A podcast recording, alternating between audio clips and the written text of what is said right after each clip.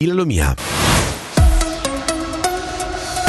Ancora ben trovati dalla redazione, è entrato in vigore il cessate il fuoco tra Israele e Hamas che durerà almeno quattro giorni prima della ripresa di una guerra intensa. Lo hanno reso noto la radio militare e il ministro della difesa israeliano. Nel pomeriggio attesa la liberazione di 13 ostaggi israeliani, per lo più donne e bambini che fanno parte dei 50 rilasci previsti in un accordo con il Qatar.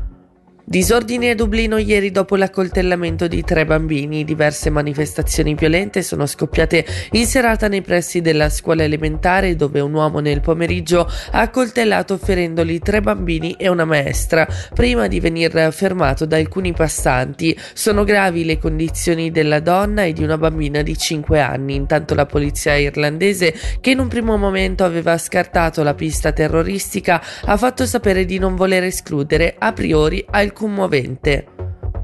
Veniamo in Svizzera dove la carenza di farmaci continua a farsi sentire e attualmente a mancare sono i vaccini contro morbillo, parotite e rosolia. Secondo l'Ufficio federale per l'approvvigionamento economico del paese non sono ancora state superate poi le numerose carenze di altri farmaci. Sono in corso infatti chiarimenti per poter prendere misure e si stanno sondando altri possibili nuovi fornitori.